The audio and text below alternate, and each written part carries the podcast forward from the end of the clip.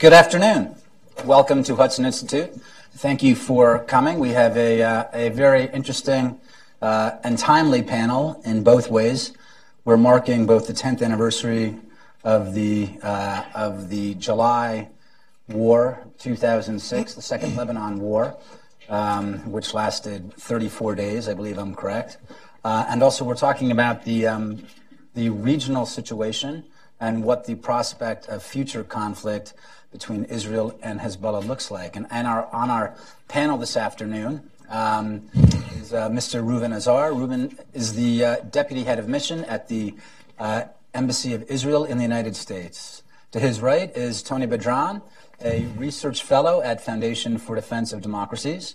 Uh, and on his right is uh, Michael Doran, a senior fellow here at Hudson Institute, a colleague of mine. I am also a senior fellow at Hudson. Um, and I couldn't uh, be more thrilled than to have this panel. I'm, i look forward to learning a lot. I, I speak with, uh, with all three of these gentlemen very often to learn different things about the region and, uh, and developments throughout the Middle East. And I'm sure that you also will be, uh, you will profit from hearing the three of them speak, and I'm going to speak as little as possible and engage them, get them going as much as possible. Reuven, if you would, uh, if you would kindly begin. Uh, well, thank you, thank you very much, uh, Lee, for this uh, opportunity. I uh, uh, thank my colleagues for being with us. I, um, the first thing that comes to my mind when the, when we speak about the Lebanon war is how much our region has changed since then.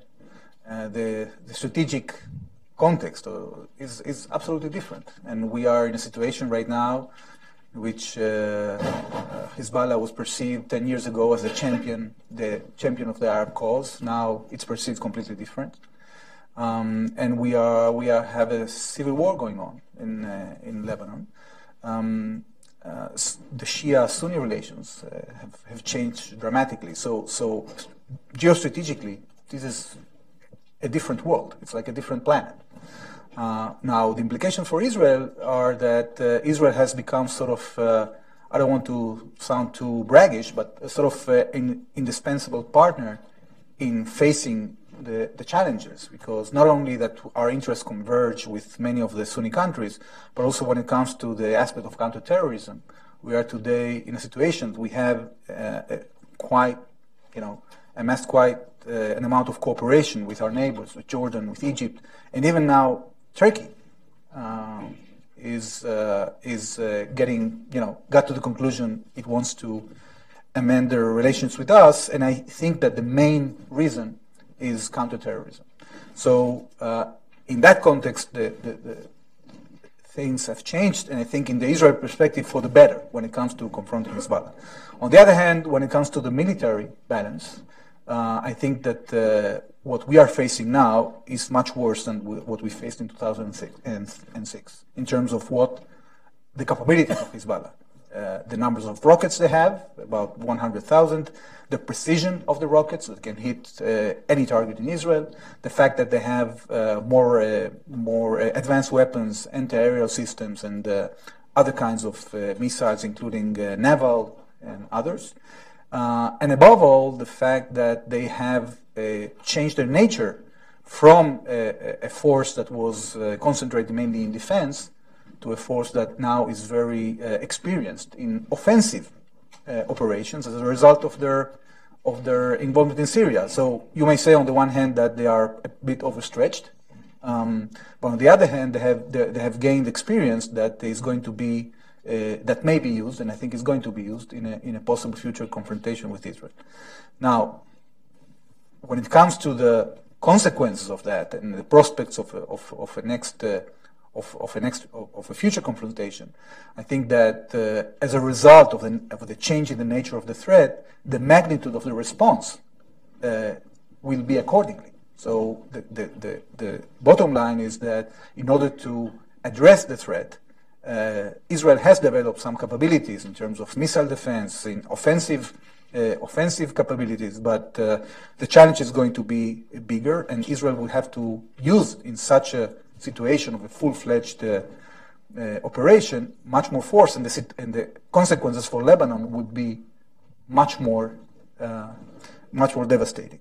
Um, just one word about the political uh, scene in Lebanon, as we see it, we see that Lebanon has become more powerful within the Lebanese system. So we have basically what we are facing is sort of a Hezbollah and not a Lebanese country. When you when you look at the at at uh, how the system is paralyzed there, um, even when you when we look at things that are more constructive, like trying to solve the gas the gas issue, the, the border issue, the, the, Lebanese system is not very functional, and although we would be willing to sort of settle this thing and try to, you know, uh, make it work not only for us but also for them, I don't see much of a prospect, uh, and I would be surprised if, if now this uh, new moves by Nabih Berri are going to uh, to energize the energy market are going to end up uh, with uh, with a resolution of the subject.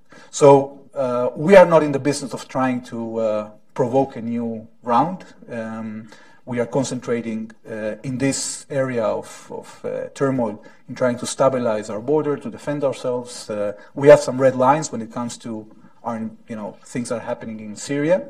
Um, but everybody understands right now that Israel is a force for stability, and we want to stay that way. Uh, Reuven, thanks very much. Um, I, am glad that you put it uh, in that context, the way you started off, because one of the things that I do want to um, emphasize here, and one of the reasons for this uh, for this panel is to um, remind people of the different issues, to remind people of the different issues, especially regarding the uh, Iranian axis in the region. And this is one way to look at it in terms of the way that the strategic alignment has changed insofar as the Sunni powers are much more aligned with Israel. There is still an Iranian axis, and they have also become uh, expanded their reach. The other thing I wanted to say is I think that's probably the first time that the name Nabih Berri has been mentioned at the new Hudson uh, office. So congratulations and thank you. That was great. That was terrific. Um, Tony, if you would like to uh, follow up. Yeah, th- thank you, Lee. Thanks for putting the panel together and for having me on. Um, y- yes, I, I would so we're starting at 2006 and we're looking uh, 10 years later. Um, but let's let's go in reverse a little bit also. Let's go back to 1996, so 10 years before 2006, and look at these 10-year intervals and see what happens in the this recurring conflict between Israel and Hezbollah. So in 1996, where was Iran and where was Hezbollah? Not very much on anybody's radar as a significant factor. In 2006, we wake up and we find out, oh, so all of a sudden Iran and Iranian rockets are now on Israel's border. And it's much more potent than anything we saw in 1996. Fast forward to 2016, and we talk about um, de- the deterrence that came about from the 2006 war but at the same time, uh, there's another question: is okay, there's been a deterrence, although whether the deterrence has been entirely the result of the 2006 war or as a result of the entanglement of Hezbollah in Syria, we can't really say. Uh, but let's assume that it is the result of the 2006 war. At the same time, the Hezbollah that emerges in 2016 in terms of its capabilities and the position of Iran in the region in 2016 at the end of that 10 year interval is something that is not even comparable to what it was in 2006.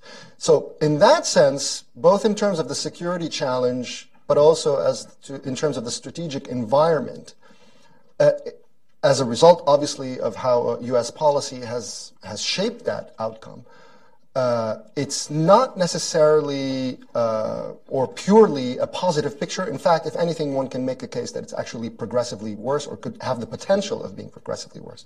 So one of the things now that you're looking at in terms of prospects for a new war is obviously the Syria thing. So everything is revolving around Syria because that will determine both the, strate- the security challenge, the, the, the magnitude of the security challenge, as well as the strategic environment. Because if Hezbollah um, is continues to be entangled in Syria and continues to hemorrhage manpower um, and just basically not being able to, to open up more fronts, uh, then as far as Israel is concerned, the period of calm will continue.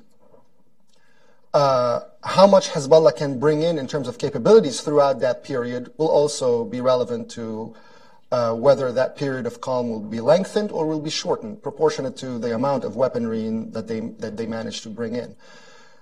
But if Syria stabilizes, say in the next whatever 10 years again, let's let's look at it in 2026, right? Um, the way the this current uh, last eight years policy towards Syria and towards Iran have shaped it in such a in such a fashion that uh, now Iran is part of the conversation in Syria. Iran has been admitted as a quote unquote stakeholder. Iran now essentially owns the ground in Syria. What used to be the Assad regime no longer exists. Now it's just a panoply of militias, all of which are run by Iran yes, everything is uh, under the cover of the Russian Air Force, but the Russian Air Force don't own the ground. The Iranians own the ground. So whatever order comes out now in Syria, whichever way it's, sta- it's stabilized, if it's stabilized on the terms that the last, you know, uh, five years of U.S. policy have have, uh, have have had it, it's going to be a Syria that's stabilized, whereby Iran, whereby Iran's interests are safeguarded, um, I mean, the president of the United States came out and says so. I mean, I recognize Iranian equities in Syria is a, is a must. With the Russians there now, that kind of it's become now part of the conversation that somehow we have to work with the Russians in Syria if you want a solution. That means already we've de facto accepted the permanency of, of uh, the Iranian enterprise in Syria. Now, once Syria, the Syrian war settles down, then the challenge will emerge, and then the clock starts ticking again in terms of um, uh, the inevitability of a conflict. But as with 1996 to 2006 and 2006 to 2016, 2016 to 2026 risks seeing a Hezbollah that's infinitely more capable in terms of its uh, of its uh, weapons systems, but also an Iran that's unleashed, that's probably by that point a threshold nuclear state, uh, with an industrial scale, legalized industrial scale uh, program, and recognized uh, regional primacy in Iraq and in Syria. So that long-term picture uh, carries carries challenges in as in as much as the current situation now uh, carries opportunities that Reuven talked about in terms of the cooperation with the Sunni Arab states, in terms of uh, the the Sunni Shia polarization, which will carry long-term repercussions for Hezbollah in Lebanon. Uh, because now the tiny, I mean, we, people talk about how big Hezbollah is or how big the Shia community is in Lebanon, but the fact of the matter is they have two neighbors only. They have Syria and they have Israel, and they have made war and run blood debts with both of them.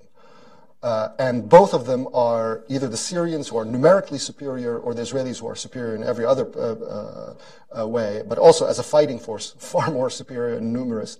Um, this ha- carries, I think, dire consequences long term for uh, not just for Lebanon as a whole, but specifically uh, specifically for the Shia of Lebanon. So that's yeah. Thanks, Tony, and thanks for ending on that particular point because I don't know if we'll have um, that is something I'd like to come back to at a certain point. What the um, what the conflict will and what the Syrian conflict will mean for the Shia community in Lebanon. We can touch on that a little bit. There's two other issues that you raised I think lots of times we talk about, um, and I think it's accurate to say what will the potential conflict between Israel and Hezbollah look like once the Syrian civil war has settled down. But there's also a possibility, and this is something I think that there's also a possibility that the Syrian uh, conflict will touch something off, and, and that's a that's a concern as well that this war will not be will not be avoided. Um, the other thing that you touched on, which I definitely want to come back to, is Reuven, when you were talking about how much the ground has changed in the last 10 years, one of the really big ways that things have changed is uh, Russia's escalation in Syria and how that will affect um, both Hezbollah's actions and Israel's actions um, now and in the event of a conflict. Um, so thanks again, Tony. Um, Mike, if you would, um, if you would uh, proceed. Thanks. Thanks. Maybe I'll start by just saying um, a couple words about uh, the, the, war in 2006 because uh, I was in the uh, I was in the White House at the time uh, working on this uh, working on this issue, um, and uh, a, a, number of things are striking to me looking back 10 years later. Um, one was that we in the Bush administration at the time, I think that there were two um, rival strategic concepts that were um, alive in the uh, administration at the time. Uh, one concept saw the role of the United States in the Middle East as uh, uh to uh, contain Iran and saw the Iranian alliance system, Iran, Syria, Hezbollah, Hamas, um, as the um, and the, then the Shiite militias that it was building in the, uh, in Iraq um, as the as a primary strategic threat. Uh, and when the war broke out, uh, uh people who saw it that way, and I was among those people, um, regarded it as um, as a proxy war, basically between the United States and Iran, and saw and and saw Israel's fight with Hezbollah as an opportunity um, to strip Iran of one of its uh, or weaken one of Iran's major assets in the Eastern Mediterranean. Um, the other concept uh, that was floating around in the administration um, saw Iran um, as a, a, potential partner uh, in the conflict with uh, Sunni radicalism, right? Because this is obviously post 9/11. this new issue of Al Qaeda was on the uh, was on the radar. Um, uh, neither of these concepts was, uh, you know, gelled particularly, but I would say for a moment there during the war, I think I think that the the, the idea that we needed to counter Iran was really the dominant feeling in the uh, in the administration. Um, and as a result, the, the Bush administration gave Israel pretty much a blank check, uh, which uh, uh, is probably, if not unique, it's pretty rare in the history of the Arab-Israeli conflict that that Israel was just given a blank check to go take care of business. Um, uh, I don't think the Israelis used that um, um, use that opportunity to, to maximum advantage. I think that they would all the people who were involved in it would agree with that. Um, it's unfortunate looking back on it. Uh, but one of the result, I don't know if it's a result, but one of the uh, one of the developments in the aftermath of the war, from the American point of view, is that the concept that it's the job of the United States to counter Iran throughout the region that st- strategic concept got weaker and weaker um, uh, as time went on. Even in the Bush, even in the, the, the Bush administration, I would say that uh, as I understood President Bush's thinking, I think that was always on his mind. Um, but there were a lot of other ideas that were floating uh, that were uh, that were floating around. Um, somebody here mentioned, uh, I can't remember who it was, that uh, that we now have this alignment in the region between Israel and Saudi Arabia, and that was and this is something new, and that didn't exist at the time, or they suggested that that didn't exist in 2006. Actually, I think when you go back and look at it, you see that was the beginning. Uh, uh one of the things that was really striking to us in the White House uh, was the extent to which the Saudis did not complain. Uh, about Israeli uh, the, the, Israeli uh, attacks against Hezbollah. Um, the, there was a there was a there was a, if I recall correctly, there was a there was an Arab League uh, there was an Arab League statement uh, that came out uh, in which they blamed Hezbollah for the war. That was very shocking, uh, and uh, we got lots of reports of uh, Saudis um, indicating to the Europeans who were very who were more eager, I think, than anybody on the on the scene to sort of move in to try to stop the war immediately. Um, the, the, the Saudis, um, I don't know if they had a restraining uh, hand with the with the with the Europeans, but they were not sending that signal to the Europeans like you might have uh, uh, like you might have expected. So I think you could see. I don't want to exaggerate it, but I think you could see the seeds right then already that the, the Saudis were reading the, the, the, the rise of Iran as the um, as the uh, as the problem. Uh, I myself personally have never stopped considering Iran to be the number one strategic challenge of the United States in the Middle East, uh, and I I think that the focus on ISIS as the top priority uh, and the attempt to, as I understand the, what the Obama administration is doing, which is trying to cobble together um, a loose coalition to fight ISIS, which, which does include now the Russians and the Iranians, uh, is, um, uh, is a mistake because I think the big winner there is going to be Iran, and I think that the um, uh, that the reckoning is going to come, the reckoning between the United States and Iran, and and uh, and Israel and Iran. I don't want to be too um, I don't want to be too, uh, you know, uh, too dire about this um, or, or, or, apocalyptic, uh, but the potential for uh, the potential for a, a, a real explosion um, is uh, is for, for, for a for a a large scale explosion. The potential is very real, and I think we don't have to wait ten years uh, to see it. I'm I'm concerned in the coming years. Uh, in the coming year, even. Uh, I mean, the Obama administration is now working to coordinate with the Russians and the and and therefore with the Iranians, because as Tony mentioned, the Iranians are providing the ground forces for the Russian for the Russians in uh, in Syria. Um, we are now we are now coordinating with them. The Russians and the Iranians are focused now, and Hezbollah are focused on sewing up the north of Syria. They're they're likely going to succeed in that venture. And then they're going to turn southward. Uh, you know, uh, as, as Tony suggested, that's, that could be a project that takes years. It could be a project that would, that, that'll materialize within the next year um, or so. And as they turn southward and they begin to reimpose and they begin to, to, to put Iranian forces on the ground in the south, what is the what is the Israeli reaction going to be? I mean, Israel has three famous red lines about Syria. Uh, no IRGC forces on Israel's uh, border, no cross-border raids against uh, uh, in, into Israel, and no transfer of strategic weaponry from Syria to uh, uh, to Hezbollah. And they have been telling they have been telling the Russians that they are going to impose that they're going to enforce these red lines, even if the the, the Syrians and Hezbollah are operating under a a, a Russian security umbrella. Um, uh, are they going to actually continue to act in that manner as the as these forces move south? Uh, what will be the result? How will the how will the Russians respond? How will the Iranians respond? Uh, the uh, again, I don't want to be too dire about it, but the but the potential for friction there is enormous, and some of the answers that we're hearing in Washington as to why we don't have to worry about this are bunk. Uh, for instance, we're hearing that there's tremendous tension between the Russians and the Iranians. The Russians and the Iranians don't have the same interests. They're going to go different ways and so on. We can talk more about this uh, la- later, but this is, uh, I, I, don't read the picture this way at all. Uh, and all the claims of that, that the Iranians and the Russians are, are, are, are, are going to move apart uh, have not all the predictions that this is going to happen have not materialized so far, and I don't see any reason to see it um, uh, uh, to see it in the future. So I'm actually really uh, quite worried about that because we have a strengthened Iran, uh, a strengthened Hezbollah. Uh, a an America that is no longer as supportive of Israel against the Iranian alliance system uh, uh, as it was, and a tremendously fluid environment. So it's a it's a recipe uh, it's a recipe for a for a, a, very very bad development.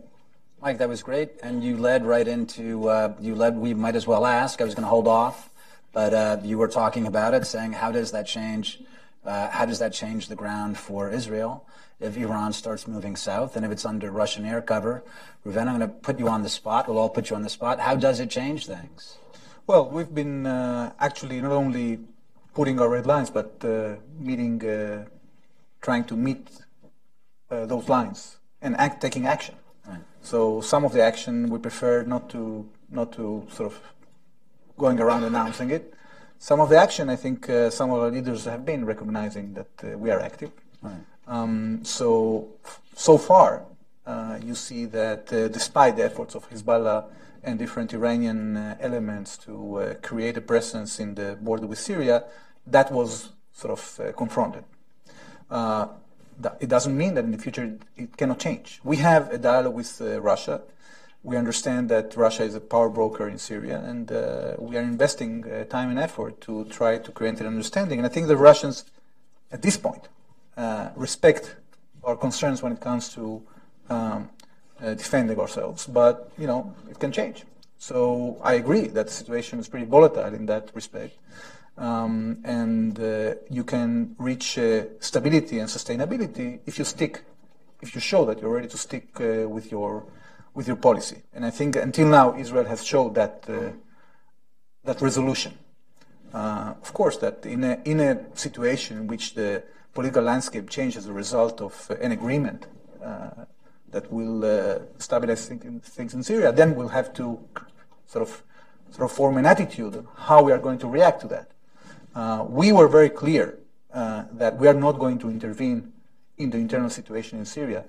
Um, and our policy is going to be driven only by how we see the best way to defend ourselves. So, um, yes, there is a big question about uh, Iran in the larger context and about Iran and Syria. And, um, and you may see a situation in which in, uh, there is a settlement in which Iran takes part. Now, Iran was pre- present in Syria before the war. Uh, so the expectation that uh, you know they would uh, vanish into thin air someday, you know, I don't think that we are in that business. But we are going to be focused in trying to see that our interests are met. One of the th- one you just mentioned that um, that Israel is not involving itself in the in the war, which which totally makes sense. But one of the things that Tony has spoken about uh, has spoken about uh, very well and very clearly is when different people have said, well. For instance, different candidates here uh, running for president have said, well, the Israelis have no dog in the fight in Syria. They're not doing anything. And as Tony has pointed out, it's like, well, no, actually, if you look at what's happening on the ground, who are the Israelis attacking? They're going after the Iranian axis. They're going after Israeli weapons. They're going after Iranian weapons heading to Hezbollah. Um, so, yeah, Tony, if you would, um, if you would just give a little more detail to what you've spoken about in terms of that and in terms of like what do you mean about what do you mean about the Iranians moving south? Why would that happen? Why wh- why would that happen? And uh, what does that mean? Right. Um, the the problem, as I saw, I mean, it's very understandable from Israel's perspective that you don't want to intervene intervene in the in the in the Syrian, uh, and it was supposed to be the job of the United States to be uh, the uh, the power that shaped that outcome in a manner that's uh, more um, that's advantageous to all of its allies, Israel, Jordan, and Turkey in this case, right?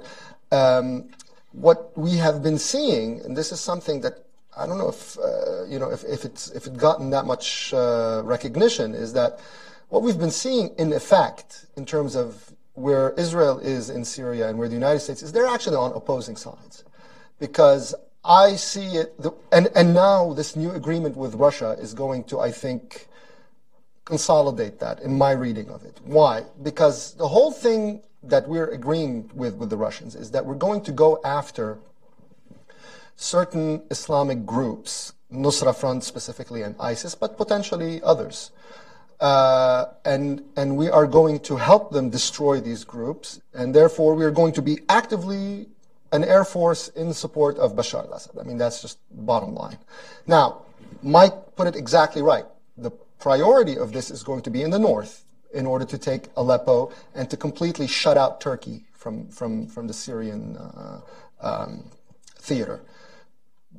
But what if all of a sudden the Iranians, under this American agreement, say, okay, but there are Nusra guys in Daraa and there are Nusra guys in Quneitra. And let's go fight terrorism. And, and if the United States, now I don't know, the, Obama administration has limited time, so I don't know if that's going to happen, and we don't know what the next administration is going to do. Uh, so that may not materialize, but it, it, may, it may indeed materialize. And that's why uh, Reuven was right. I mean, the, the, we all saw the strike in January 2015 in Quneitra. That was the most forceful display that no, the Iranians are not going to be allowed to come here. The Jordanians, which is a lesser um, uh, recognized uh, angle, did the same thing in the town uh, in, in, in March of 2000, not too long after that. In March of 2015, there was uh, the town of Busra Sham, which was right across the border from the Jordanian uh, border, from uh, the Jordanian cities. Uh, and that used to be a major IRGC and Hezbollah uh, town headquarters. And they backed up Syrian rebels to kick them out, right? Now, what happens if these guys come back now under Russian cover to the south and so on? It puts tremendous strain But we don't see the Iranians as a problem in this context. We see ISIS and Nusra as the problem. And everybody's talking now about, about the new ISIS affiliates in the Golan, you know, this uh, uh, Yarmouk brigades and so on and so forth. And Brett McGurk showed up and with the goggles and, oh, we're going to go after you and so on and so forth. Right? That's all nice, but who takes their place? There is no Assad regime, right? And Putin, if Putin says, "Yeah, don't worry, I'll take care of it," you take care of nothing. The grounds. I, I just want to make sure that this is clear. What you're saying. Uh, what do you mean? Who takes their place? Who, when you take out Nusra and ISIS or whatever you want to call these groups in, in, in the in the Golan and Daraa, okay, you've kicked them out. Who replaces them? Who are the forces? On the Golan, who are the people? Yes, who, who, who fills be, the vacuum? Who, who, fills the vacuum that emerges from that? Who is it? Uh, if it's if you're talking about the regime camp, the camp that's going to have Russian and potentially American air support, it's the Iranians. It's as simple as that, right? Unless there's an agreement whereby the uh, you, you, create buffer zones and, and, and basically are manned by uh, Syrian rebel factions that you're comfortable with or whatever. Because otherwise, otherwise, there, it's just a matter of arithmetic, right? The Assad regime does not have manpower. The Assad regime's military now is a bunch of militias, and a lot of them are Iranian trained and funded.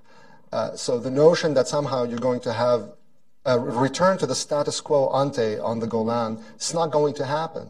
There is no more Assad regime in the sense of the way we talked about it in the 1990s and oh the 40 years of quiet with Israel on the Golan. I mean that's just yeah. I think this is a very important point that gets lost all the time. Who is going to be there if there is no more if there are no more Assad forces in the same way? Who's going to be on that border or who's fighting on the ground right now. That's it. It's it's a question that nobody, and that's why the the what Mike talked about, you know, the priority of ISIS and so on. I think you can read it in a much more, you know, pernicious way, actually, in the sense that it becomes cover for an elevation of the Iranians into a, a counterterrorism partner, which is effectively what we what we have in Iraq and may even have in, in, in Syria. And we, we certainly have it in Lebanon, right? I mean, the, this is one of the things, uh, the, the, the, interesting things about the, the idea that somehow Hezbollah and Al Qaeda uh, are fighting each other in Syria, and therefore that's a good thing. Let, let Allah sort them out, uh, as um, the infamous Sarah Palin. Sarah Palin line had it, right? Which, by the way, is a very widely held view outside of Sarah Palin circles, right? Who said that, in fact? It was Denis McDonough who said that. To the New York Times, he said, it's a good thing Al Qaeda and Hezbollah are fighting each other. Curiously enough, we did not let Al Qaeda fight Hezbollah in Lebanon, for instance. So when there was a, backlash from Hezbollah's entry into the Syrian war in 2013, and bombs were blowing off in Beirut, the United States gave intelligence to the Lebanese armed forces and security forces to help Hezbollah put put a lid on the idea of, of a Sunni jihadi backlash against them. So the notion that somehow we're either letting them kill each other is not true. We're actually elevating them to a, to a position of preference, if not partnership, in, in, as it is in Iraq. There are partners in Iraq. In, in Lebanon, okay, Hezbollah is a terrorist organization. You can't quite partner with Hezbollah, but at least you, you calm things down for him. And I think that this anti-ISIS campaign moving in this direction, if it moves to the southern part of Syria and the Golan Heights and Daraa, uh, it could potentially carry the scenario that Mike talked about. Well, what, what is Israel? Israel has either has to face a uh, fait accompli and just accept it or not. Did you, yeah. did you, want to respond? I was well, going to ask Mike something, but please go ahead. Yeah, very briefly. Look, I think that, first of all, I don't think that uh, Israel and the United States are opponents when it comes to Syria. You can just judge it by the level of cooperation we have with the United States uh, on, the, on, the, on the Syrian issue. Of course, that we have more immediate concerns, and those concerns sometimes are uh, nuancely different from the American ones. But uh, it's not that uh, you know we have the. There are two levels here of conversation that some, sometimes don't meet, and, and you have to realize that there, there, are the immediate concerns of our defense, and there is how you solve the Syria issue. So we are not in fantasizing that uh, somehow uh, these guys. Uh, bad guys from both sides, whether it be the Assad regime, the Iranians, or Shuhada Yarmouk, where all of them are going to remove, then you're going to have, I don't know, the Zionist movement, you know, controlling the, the other side. Uh, we, we, we are not, we don't Oh, have any. sure, Yeah. we're not fantasizing that suddenly you're going to have there, but what we are doing is, yes, we are investing in a relationship with uh, villagers there.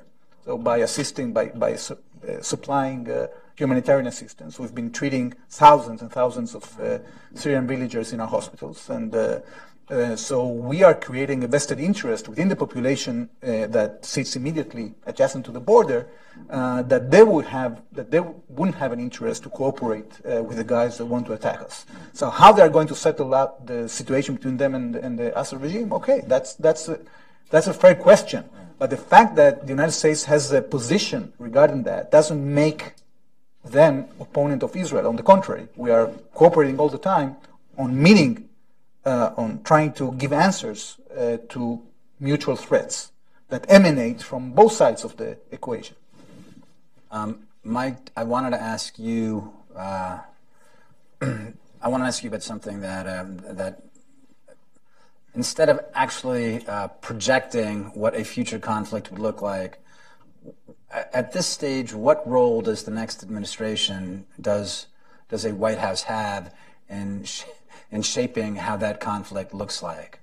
Um, to what extent has have certain um, positions that have been taken now? How does that affect what will happen in the future for, for the next for a future White House? Well, uh, let me start and say, imagine it's a Clinton administration. So, uh, if you've been listening carefully, you hear that Leon Panetta, who's clearly in the in the Clinton camp, uh, came out. I think it was an interview last week and said you have to fight ISIS and Iran simultaneously, right? You can't. Uh, so he's uh, he isn't. He clearly has the same picture in his head that Tony has and, uh, and he's not expressing it so um, so sharply, uh, and, and he's talking about what we need to do rather than than than what's wrong with what we're doing. Um, but he clearly sees that the the partnership with Russia is a de facto partnership with Iran. Uh, and and one of the ways that we get away with uh, co-op, we are we are we are in effect cooperating with Iran and Hezbollah, but we get away with we, we get away with it by making deals with Russia and pretending that we don't understand what, what that's going to mean with respect to, to to Russia and Iran.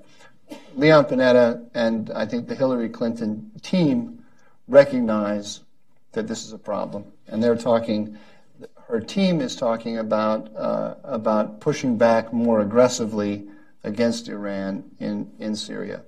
I, I'm concerned, however, that they haven't thought this all through, uh, and and and they haven't thought through in, in this sense that the game board over the last five years has changed uh, um, drastically. We're not just we're not just aligned with Iran in Syria. We're aligned with Iran in Iraq.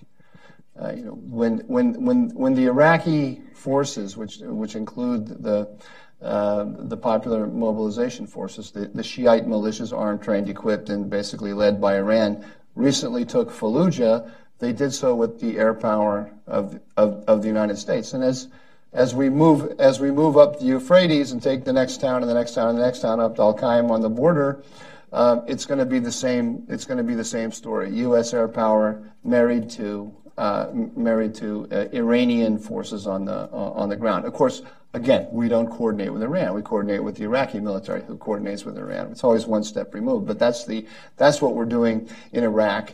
Um, and uh, and so what you're going to find is that if you change the equation in Syria, you're going to change the equation in Iraq, and maybe with the nuclear deal as well. So a try to a recalibration of uh, uh, a recalibration in Syria already means not just a recalibration with Iran; it also means a recalibration with Russia, right? So suddenly we're, we're, in a, we're in a conflictual relationship with Iran and Russia and Syria. That's going to have implications for Iraq because the Iranians are not just going to take it in Syria. They're going to, they're going to make us pay a price in Iraq. And they may make us pay a price on the Iran nuclear deal as well. They could suddenly uh, find that, uh, you know, that, uh, that, that, that, the inspections regime in their mind is, uh, has gone. It, it, we're, we're demanding uh, more than, uh, than is acceptable so in You're saying that the, you think that... Um, the knee bone's connected to the thigh bone. Okay. Okay. Right? No, I, I, absolutely. That they're not, they haven't really recognized yet what has happened, what's shifted. Is they, ha- you, they have not. Re- they have not recognized it, and they think that we can open up the trap door in this area and we can move the dial two notches, and everything else will remain the same. It won't.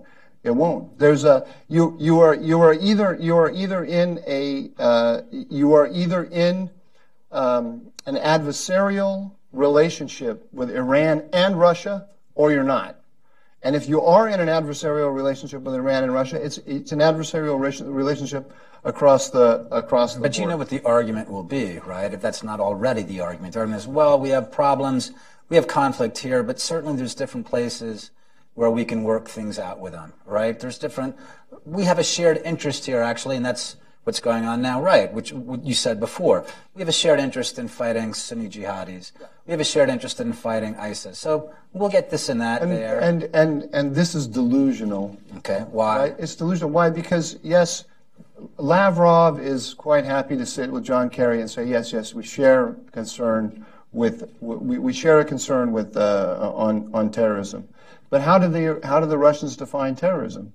They define terrorism to, to include all of the all of the Syrian opposition forces that we've been arming and, and, and, training, and, and, and, and not Hezbollah. Not, and Hezbollah is not a, a terrorist organization. So they they have they have understood quite clearly that our notion of working together against ISIS works tremendously to their advantage right? And under our air cover, they're rising to power in Iraq and, and, and in Syria. So they'll, they'll sit down with us at the table and smile and agree with us in principle on these issues, so long as they get to pocket all of these, all of these advantages. What is, what, what advantages has the, has the, the introduction of massive Russian and Iranian force into Syria brought to the United States?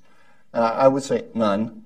Uh, uh, and, and when you look at the refugee crisis into Europe, we haven't even mentioned that at all, right? We, we, we popularly associate this with ISIS, but the, but the refugees pouring out of, of Syria are, are fleeing from the, for, the, the Iranian and Russian bombing and Assad's bombing of his own, of his own cities right? So, and that's caused tremendous, that's, that's put tremendous pressure on the, on, on NATO and on, on, on the Europeans, played a big role in Brexit, right? Which we which we don't think was in the to the strategic advantage of the United States. So if you're sitting in Moscow and you look at all of the trouble that this is causing the West and all the advantages that are coming to Russia and uh, and Iran, why why wouldn't you smile at the Americans and agree with them when they say these things? The um, by the way, Prime Minister Netanyahu, you can correct me if I'm wrong, has been to Moscow five times in the last uh, uh, in the last year. Four, four times the last year? Okay, four. I, I miscounted. I exaggerated. I thought. yeah. so, so that, and that's that is not that's not that's not an idiosyncratic Israeli response, right? The, the, everybody who has half a brain in the Middle East, and which means everybody who's uh, leading a country in the Middle East, they're, they're making a beeline to Moscow because they understand where the decisions are being made now. Well, there's no doubt that the Russians are present in Syria, and this is uh, something we have to take into account if we want to continue our policies of defending ourselves. So, uh, the fact that uh, a Turkish plane was gunned down by, uh, you know, like, sorry, that uh, the Russian plane was gunned down by the Turks, uh, you know, we don't want to be in the same situation. I think that uh, if you look carefully about how that started, it started by the fact that the Turks wanted to coordinate with the Russians, but the Russians refused. That was that's what they are saying. I don't know who's right, but you need a lot of goodwill in order to uh, deconflict situations. Uh, so we we are not in the business of trying to uh, you know confront Russia militarily. So uh, uh, we have interests, and if we want our interests to be respected, we need to negotiate with those who want to negotiate with us. So, and they are present on the ground. Russia is one of them. I'm going to put you in. I'm going to put you in a, bad spot again. Go ahead. Because um, I, I, feel. I'm, uh, here's how I'm going to set this up.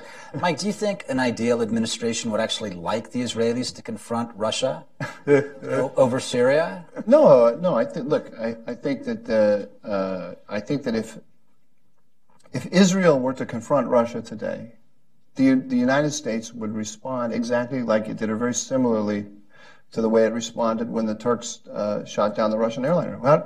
we, look, the Russians are the Russians are probing, harassing, whatever you want to call it, challenging, uh, challenging us all along the NATO frontier. Right in the Baltics, they're crossing over. They they they they, they penetrated British airspace. Uh, and, so on and so, and, and so on and so forth.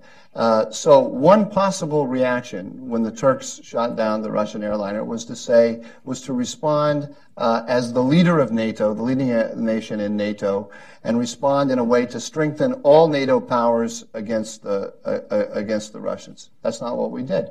We defined it as a bilateral problem. We, we, we publicly, immediately, I mean, the minute it happened, said, we hope you two boys uh, Erdogan and Putin. We hope you can work out your differences, and we, we're here to try to help you work out your differences. Uh, but, but the White House privately messaged against the Turks and said that it was a horrible provocation and it was a mistake. The result of that is we now have a we now have a Russian no-fly zone, uh, you know, a zone of immunity for Russian forces in uh, uh in in in Syria, uh, right on the NATO frontier right? How's that? How's that benefit the NATO uh, the, the NATO alliance? This makes no sense from a from a from a strategic point of view. If if NATO is a if if main if strengthening NATO is one of our is one of our primary uh, strategic goals, and look at the contradiction, right? At the same time that we've got we're talking about strengthening NATO against Russia with regard to Ukraine and the Baltics and so on, but yet but yet somehow we make this distinction and say, but that doesn't apply to Syria. This is uh, this is uh, strategically in, in, incoherence. So I, would like to, to actually respond to something you said earlier. I think that we have to be more nuanced and automatically putting the Russians, the Iranians, and Hezbollah on the same uh, on the same side or having similar interests, I think would be a bit irresponsible because it's not very accurate. Uh, I think that the interests of Russia and Iran vary a bit, and although we are very worried from the fact that the Russians are supplying, for example, S-300 to the Iranians, and uh, we have we haven't managed to stop that. Um, I think that uh, this triangle of Russia uh, uh or say square of Russia, uh, uh, Iran, the Assad regime, and Hezbollah vary. For example, in the beginning of the war, Hezbollah and the Iranians needed the consent of Assad to do things in Syria.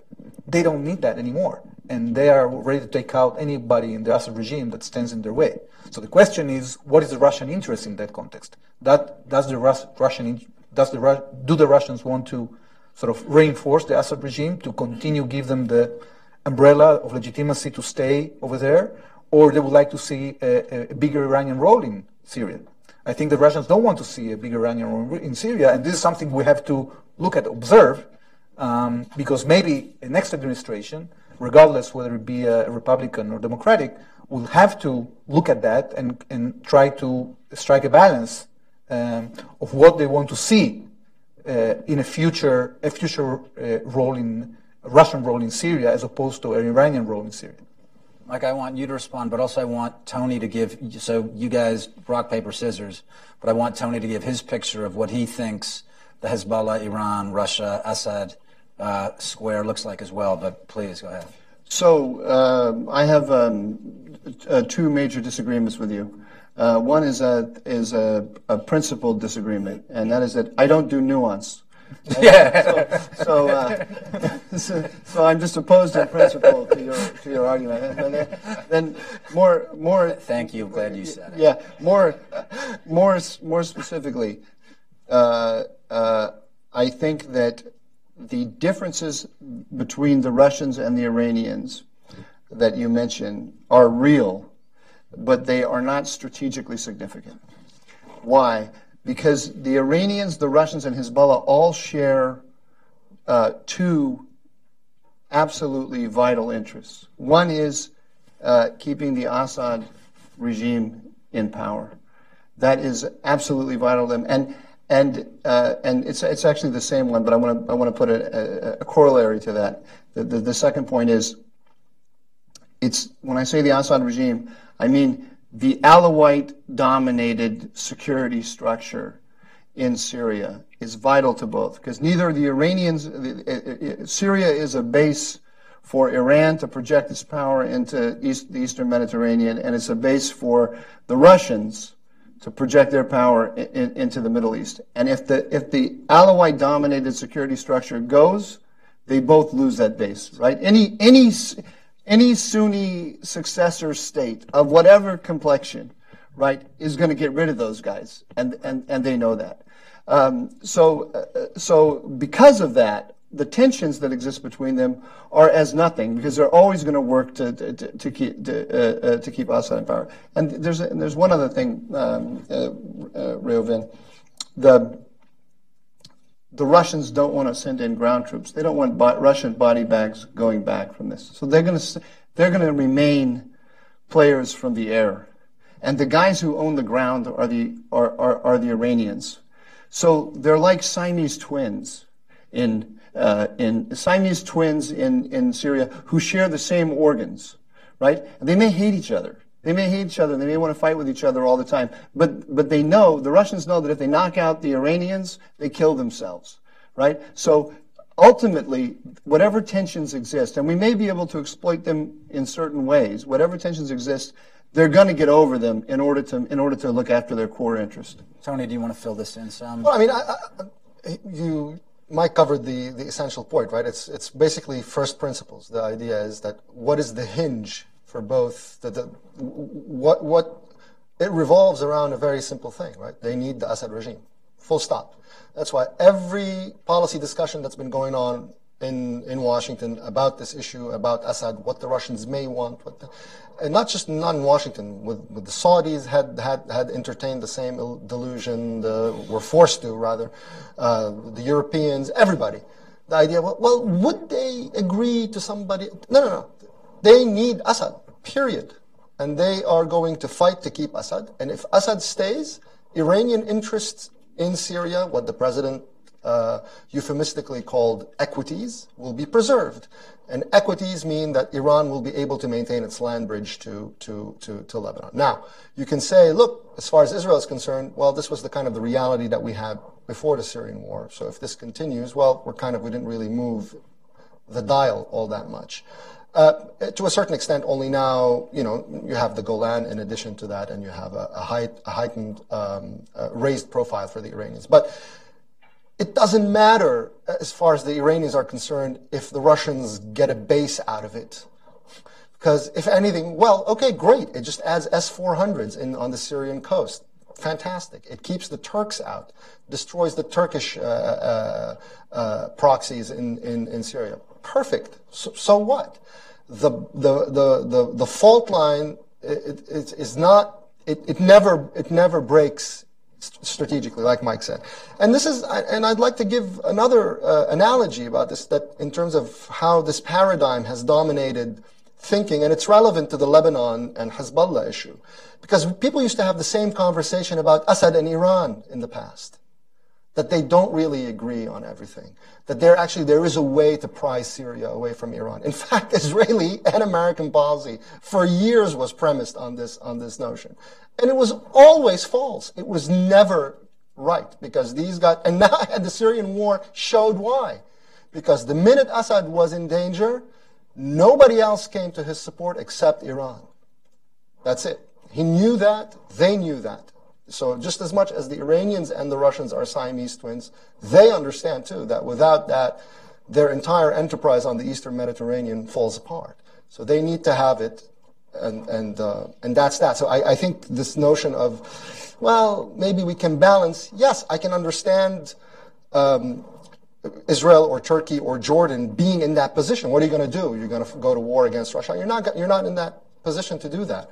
But as far as the United States is concerned, uh, the thinking has to be different. I mean, you cannot start by saying, Okay, now that we've accepted Russia in, uh, in Syria, let's see how we can. I mean, what Mike said, it was a, a, a gag that he doesn't do nuance. Right. I think in some ways a superpower. no, I, am saying it's actually a serious point because in some ways the role of a superpower is not to do so much nuance, right? Is that like they're aligned strategically like this? This is bad for us and bad for our allies. We're going to move like this and let them figure this out, what their interests are. Um, I, I, I want if you, if you, but I, I, also want to come back to what Tony said about the land bridge. Um, but if you want to say something else, but I, want to come back to the land bridge thing too. Yeah, well, I, I, can talk about it. Look, I, I think that uh, unless the Iranians or Hezbollah try very hard to create a, a new front against Israel in, in the, in the, mm. in the Syrian part, uh, in front of the Golan, there's no way that Israel is going to get involved physically to try to prevent uh, taking from Iran this uh, land bridge mm-hmm. to the Mediterranean. Right. But if they try to do that, then that, that, it will, that will be challenged because Israel will not agree uh, to another front being created uh, in front of itself. So uh, regarding the rest, it, it, it, depends on the, you know, you cannot uh, get something with nothing. You know, whoever is invested is having a stake. Now, I think that the nuances are, are important because at the end of the day, uh, I think that uh, Russia understands pretty well our position, and uh, and although it cannot completely prevent from the Iranians to positioning themselves uh, in front of uh, the Israeli border, I think it can influence, has an influence on that process. So I'm not I'm not uh, claiming that you if you that you can take Iran apart from the Assad regime. In order to do that, you would have to invest you know, tremendous resources that nobody is willing to invest. So it's not realistic. So let's face it. The reality is that Alawistan, okay, which is the sort of the Alawites, what is left of Syria, right now it seems that they're going to remain it because Russia has stepped in to defend it. Maybe it would collapse if it wouldn't, but right now it's not in the cards. So, uh, so we have to deal with that. Mike, were you going to? What I wanted to ask about the land bridge was: Is it possible? Because again, we all keep assuming that after the Syrian conflict, that's when Hezbollah and Israel may go at it again. Mm. But what happens? But that's assuming that Hezbollah will come out of the Syrian war whole. Right. right? If you were talking before about the Shia community generally and Hezbollah generally. What if they come out of it decimated? Yeah. What if they come out of it? What if they lose that land bridge? The regional majority is the Sunnis, right? right? What if they come out of that conflict badly damaged, they lose the land bridge, and they lose a lot?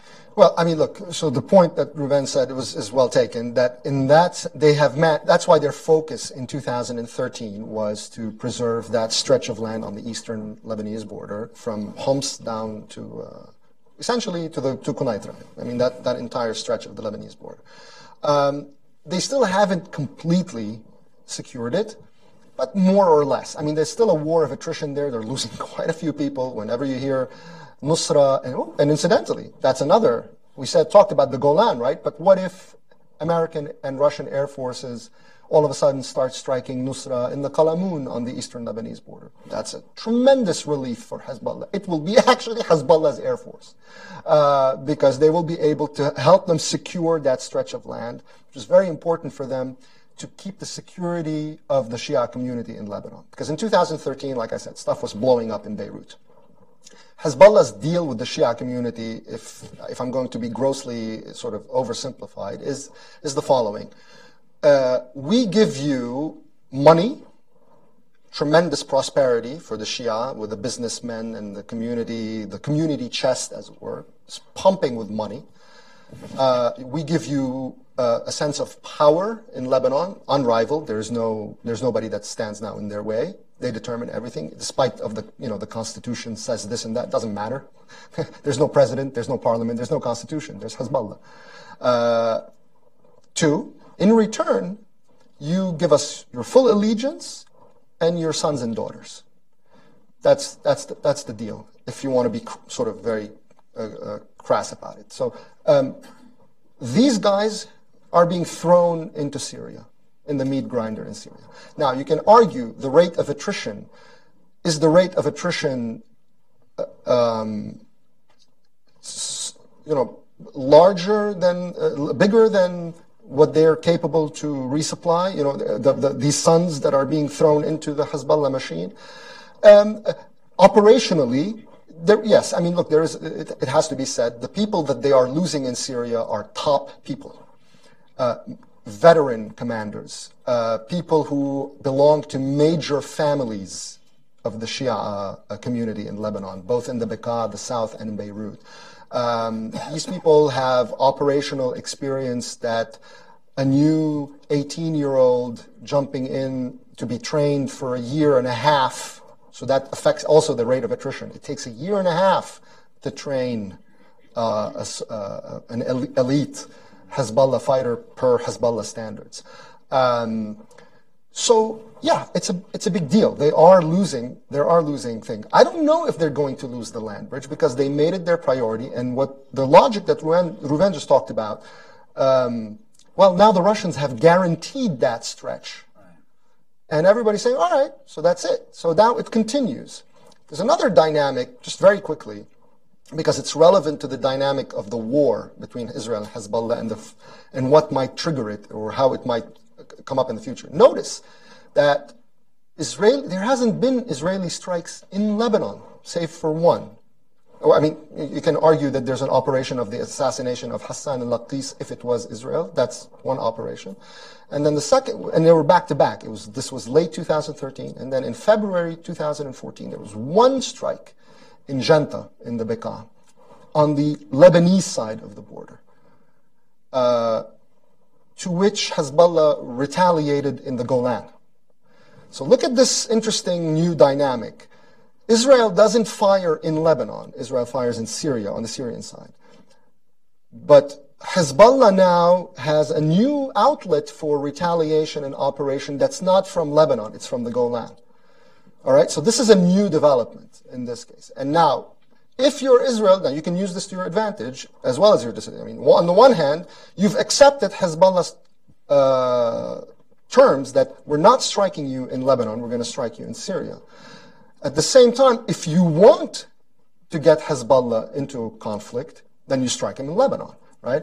But let's say this new stretch of land and this new reality consolidates, whereby it's recognized that this is Russian territory uh, uh, in, a, in a settlement. We're not talking now in the current conflict period. Okay, this, Syria stabilizes, and this becomes recognized as this is the Iranian-Russian sphere.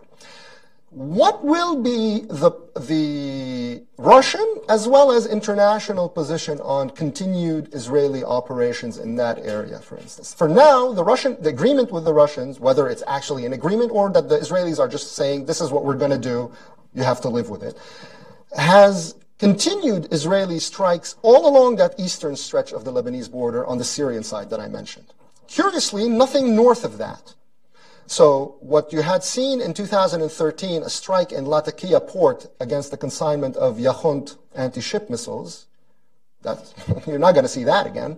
In, uh, and you're not going to see an Israeli strike where the Russian airbase is now and, and, and S-400s are. So there has been a de facto uh, constraint against Israel that nothing north of Homs on the northern stretch of the Lebanese border has been hit. Everything has been on the eastern side. So if there is a constraint, there is the potential that the Russians might say at some point, well, okay, now you can't do here either, for instance. And then the Israelis are going to they're going to have to decide, what do we do? Do we strike in Lebanon? If we strike in Lebanon, then we risk another conflagration with, with Hezbollah and so on. So there are various kind of scenarios where you can see this, these emerging uh, realities in Syria. Syria is really the linchpin. That's why when people say we don't have an American interest in Syria, it's, it's absolutely insane. we have Israel and we have Turkey and we have Jordan in Syria. These are vital American interests in Syria.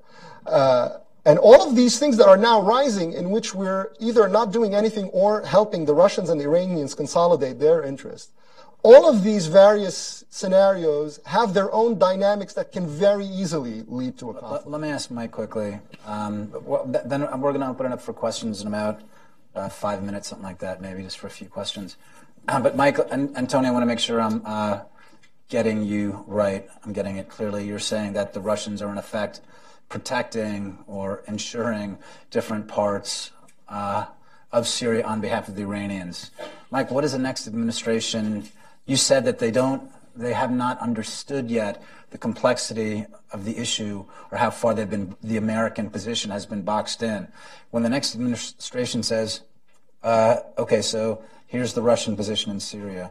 What are we going to do about this? Because basically, they're protecting, they're protecting Iranian arms shipments right here, Hezbollah. What does the next administration do about this? What, what, I mean, what is available to it? Well, the, the, it's like I said before, you have to decide. Uh, the, the administration, whether it's a Trump administration or a Clinton administration, they have to decide. Am I in an adversarial position with the Russians and the Iranians or not? I, I take all the, uh, everything that, that Reuven said, I, I understand that as an, why, why an Israeli would see it that way. And if I were an Israeli, I would see it that way as well. Uh, the United States has boxed the Israelis in.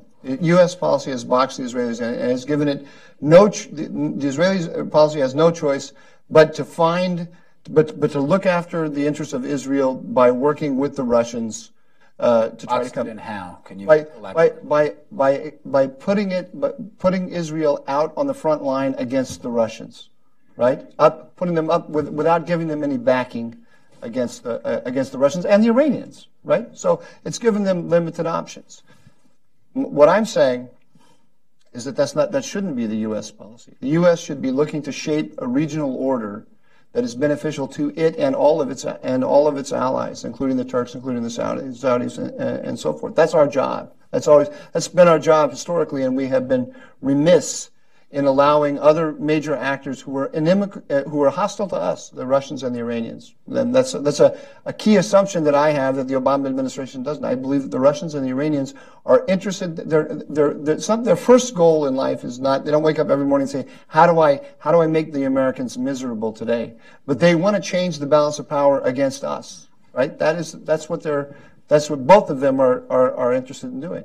So it means it it means changing the balance, it means that we need to be in an adversarial relationship with them. We have to see our job as pushing back against the Russians and the Iranians across the board.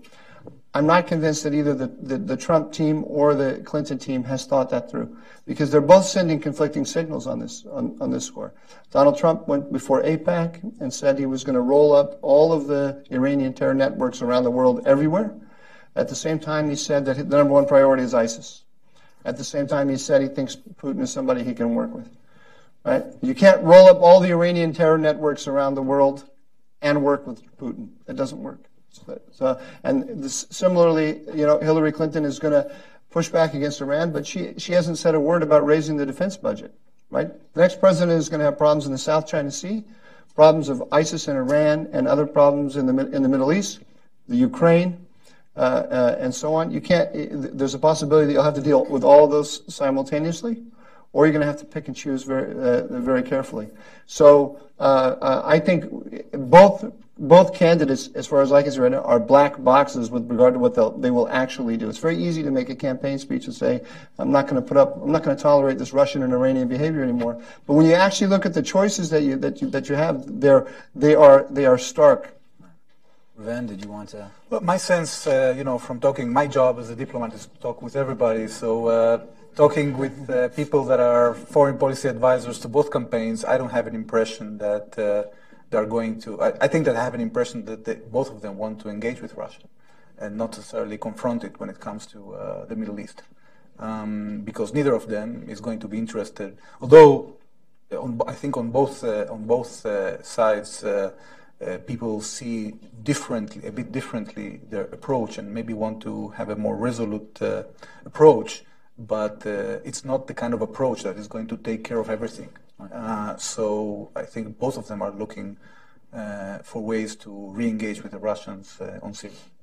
Um, I just want- before I move into questions, I just want to something I should have asked in the beginning, but I thought that that was kind of the premise of, of the uh, of the panel.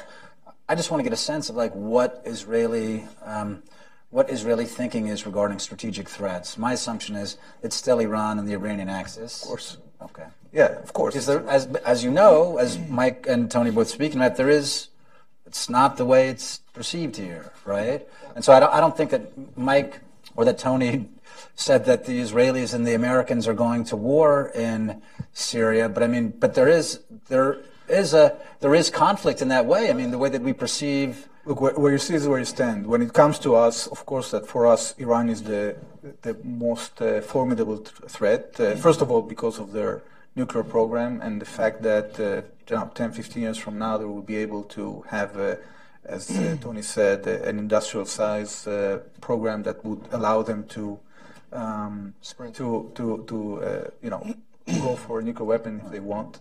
Uh, so the fact that for the next, uh, or the assumption for the next 10 years, they have an interest, and we think that they have an interest to fulfill the agreement, and we are for the fulfillment of the agreement, it doesn't change the fact that Iran still is most, is the only force in the region that actually uh, presents an existential threat for Israel. And therefore, it will, it was number one, it will remain number one. Uh, number two is Hezbollah, because when it comes to military capability, adjacent to the, our borders, is the most formidable military force. And therefore, those are the two premises that we have to continue uh, working with, taking into account that we are not going to shape uh, the political reality in Syria, and we will have to deal with whoever, uh, whoever, whichever force emanates from there, as the as the ones that have were the resilient and were left there. But we are going to see that our interests are met in the in the sense of the red lines that we we have mentioned. We don't want the Iranians adjacent to our border, nor Hezbollah. We're going to uh, act in order to prevent that. Tony? Just two quick points and a follow up on this. So one of the things that, when the IDF published its strategy document for the first time and so on, um, um, they and a lot of strategists in Israel as well said, you know, everybody was looking at it as to what Israel considers its main. And it's funny, a lot of people seized on the fact that it doesn't mention Iran. And said, oh, you see, even the Israelis don't see Iran as But what's interesting in that is, what does it mention? It mentions Hezbollah as the principal threat facing, facing Israel. Now, of course, the Israelis know what Hezbollah is, and Hezbollah is Iran. And that, if you look at the last, and this is, um, uh, by the way, just a shameless plug. So we just yeah. we just put out a report at FDD that I co-authored with with my colleagues. That Where? This, uh, at the Foundation for Defense of Democracies, heard of it. which is right here in Washington. uh, uh, and we put out uh, we put out a, a, report that discusses a lot of these a lot of these issues and scenarios, and I invite you to to, to read it.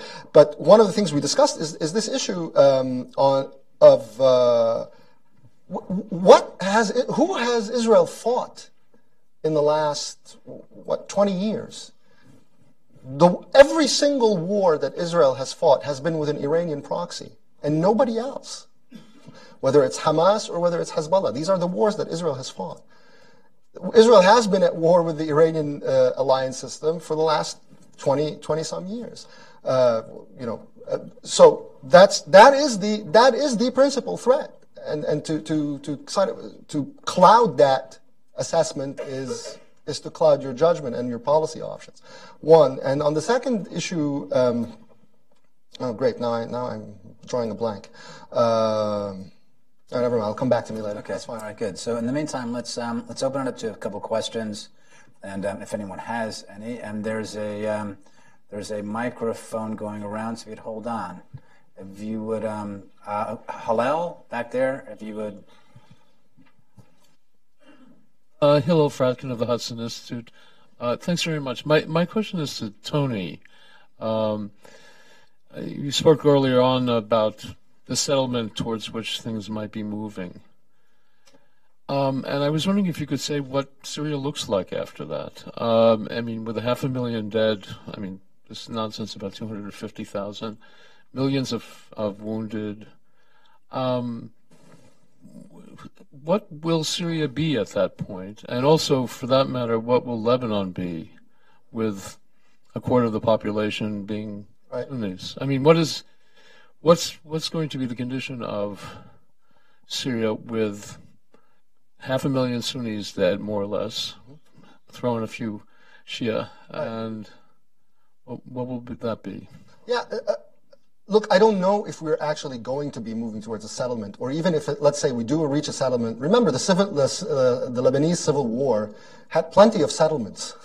uh, settlements that lived anywhere from uh, a couple of days to a couple of years. Uh, and then you fall back into a pattern as regional and international and local conditions change.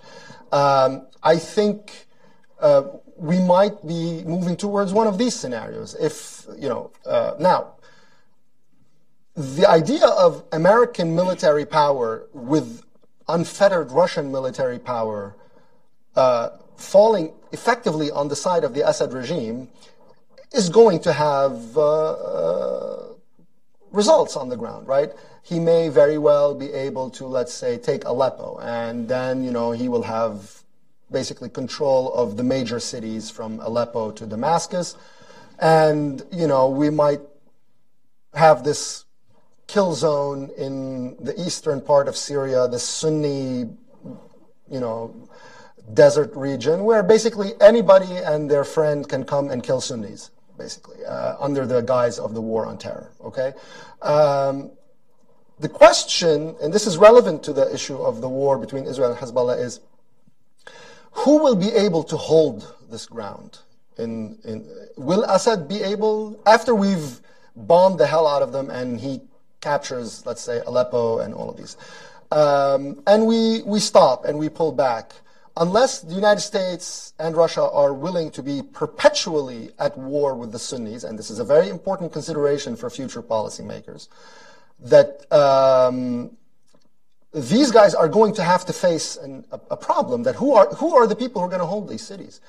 Uh, is Hezbollah going to have to now become a permanent stationary force in Syria in order to help the regime against counter renewed insurgency? Uh, is this okay? They might get a year or two of, of peace, but what happens, let's say, when there's an opening and Turkey decides we're going to reopen the floodgates, we have a window here or we have a window there, and then everything moves in that direction. For now, I think we're going to see a situation which was what Lebanon was in the 1980s, effective. Uh, effective cantonization, basically, of where each power controls a particular space. We're effectively helping, like I said, in, in the outcome, and some people have even published papers. People who used to be in the White House published papers advocating this as a, as a course whereby the Kurds will get their own uh, U.S. protected canton in the north and Assad will get his own canton in the west, and then you'll have, like I said, this kill zone in the middle. Um, I think we're looking at basically the consolidation now of, of, of areas for each of the parties.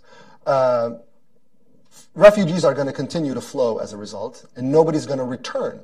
Why? Because that's an essential component of Assad and Russia's policy. We're talking about this now with the bombing of hospitals and the bombing of uh, food uh, and water and blood banks and all of that, stuff like that.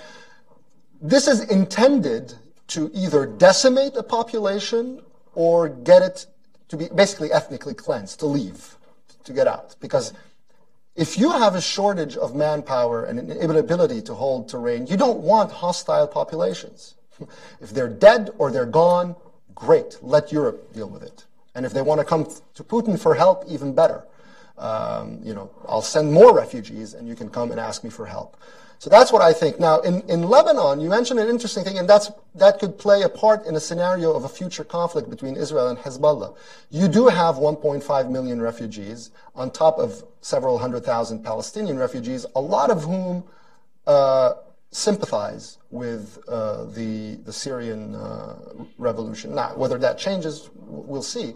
But in a future war, uh, we can't discount that these guys may decide, hey, listen, uh, let's open up a new, let's take advantage of this war and open up uh, a front against Hezbollah, be it in Syria or in Lebanon. Uh, so you, you start to see where the dynamics of a future Israel-Hezbollah war are very much intertwined with the dynamics of the war or stability in, in Syria. It depends, you know, even if there's a, a, a, truce of some kind, if there's a war between Israel and Hezbollah, that may affect the, the viability of a truce in Syria and, and vice versa. Thanks. Mike, did you say something? I mean, you know, okay. There was a, a question, um, the, uh, the woman in orange, and then after that, we'll go to the person who is sitting next to her. Hi, I, I didn't catch it. I don't have the handout, but to the man from the Israeli embassy, you said that Israel wasn't going to get involved in Syria, and also that um, it was civilians that came over the border. About two years ago, I read a very disturbing article in the Jerusalem Post that Al Qaeda fighters came over the Syrian border and medically treated. So I'd like you to address that. And then to the man on the end, you said Iran is our America's worst uh, adversary in the Middle East. Um, the recent 9/11 report papers have cited that actually the Saudi government helped and funded the terrorists that attacked No, us. No, they did we're, not. We're not going to go into that. We'll, we'll stop with your first question. and um, then, if you would like to answer that. Yeah, well, our approach is, you know, when you look at the, we, we took a very uh, good look at the population sitting on the other side of the border since the beginning of the conflict. Um, because we saw that the population there has vested interests. And actually, what we found out is that usually they would go into, they, they would go and follow. They were adversary of the regime, basically, many of them. It depends on the, on the, uh, which village you're talking about. And that they would affiliate themselves with, uh, with different organizations that they seem that would help them in protecting themselves. Now, what Israel does is we don't ask people that are coming injured to the border. And, and you have to understand is how, how it works. Uh, there is a bombshell of the regime, for example, and then a mother comes with two children in her arms, and they come to the board to seek help uh, instead of going to Damascus. Okay, so you have women, children, you have men. We don't ask them which affiliation they are. To the extent that, for example, I'll, I'll tell you an anecdote that one of the one of the men that were treated in uh, Ziv Hospital in, in, in Tzfat, uh, after he, you know, after we finished treating him, he said to the doctor, you know, I'll be back. Sort of, you know, he, he wasn't very. He, he was a person that was basically hostile to Israel, but he decided to come to save his life. So it's not that we're we're expecting to have an alliance with organizations on the other side. That's not our business. That, that's not what we're doing. We're, we're working with villagers, um, and we are not asking for uh, being aligned with Israel or belonging to a certain militia or to another militia. So one of them one day can call themselves this organization, the other, the, the other day they will call themselves another organization. Now, there are, there are elements, like the elements that Tony was t- talking about, Shuhada al-Yarmouk, okay, that are on the southern side of the, of the, of the Golan Heights. These guys are not coming to us for help, okay? So we are helping those who are seeking humanitarian help. We, are not, we don't ask questions. And, and Yeah, I- I- just, just yeah, quickly, just a quick point.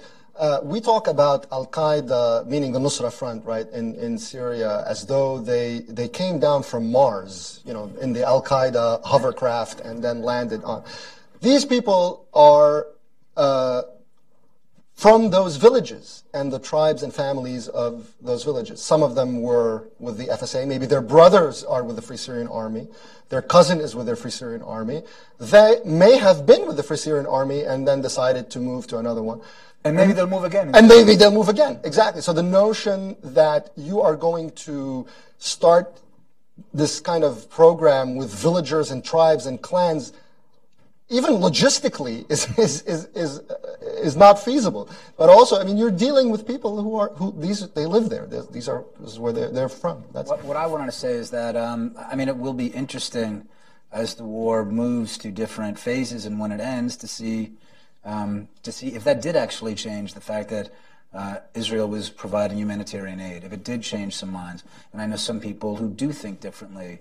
Some Syrians, uh, you know, a, a, a, a guy I met in, in Turkey whose ideas are very different, and so that will will it'll be interesting to see how that how that affects things. Um, David, if you could pass the microphone on to David, if you would identify yourself for the, the rest of the audience who does not know you. I'm Daoud. I'm from uh, Foundation for Defense of Democracies. I know Mike hasn't heard of it, but uh, we're all we're all over the place. Um, so my my question was addressing a point made by Tony uh, regarding the Southern Front, and this is a point you've addressed in many of your pieces that um, it won't be the Assad regime returning. Um, would a potential um, duplicate of the South Lebanon security zone on that border uh, be something that could prevent Iran from coming to the border with Israel? And what are the challenges to that? Is it a good idea?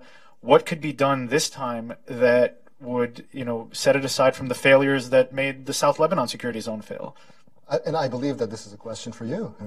It's a question for all of whomever wants to address it. There's one lesson that we have drawn, I think, for the last 20 years when it comes to, to when it comes to uh, you know trying to create political order on the other side of the border is that we're not very good at it. Okay, so there's you don't see a lot of appetite either from the political uh, echelons or from military echelons, security echelons from the, of the Israeli establishment to try and start engineering politics on the other side of the border. It always backlashes. Uh, and by the way, the same goes to peace. In the past, we were very concentrated in you know rising flags and making things very public, and now we understand that most of the most of the best cooperation we can do with our neighbors is uh, you know under the under the radar. So um, so uh, we don't have you know we have to be realistic about expectations, um, and and we have become much more sober in that uh, respect. But I mean, you can you can you you can have. The, the limited political um, uh, goals that you mentioned, but but there is still a security uh, element, right? So there's the security element that of direct Israeli intervention, which is what we have seen uh, to prevent these. But this is why the idea that somehow the Israelis don't have a preference.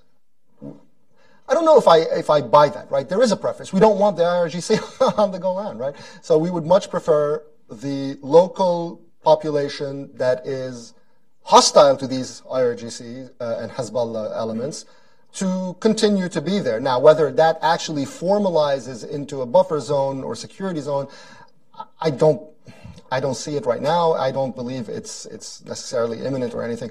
But uh, but in terms of a preference to help direct Israeli interventions to secure the Golan, of course that's preferable than to have the uh, you know to have the Iranians come down there and set up shop. Um, we're going to leave it there. Um, and I want to thank you all for coming. And I want to thank Reuven Azar, Tony Badran, and Michael Doran, our panelists. Thanks to Institute.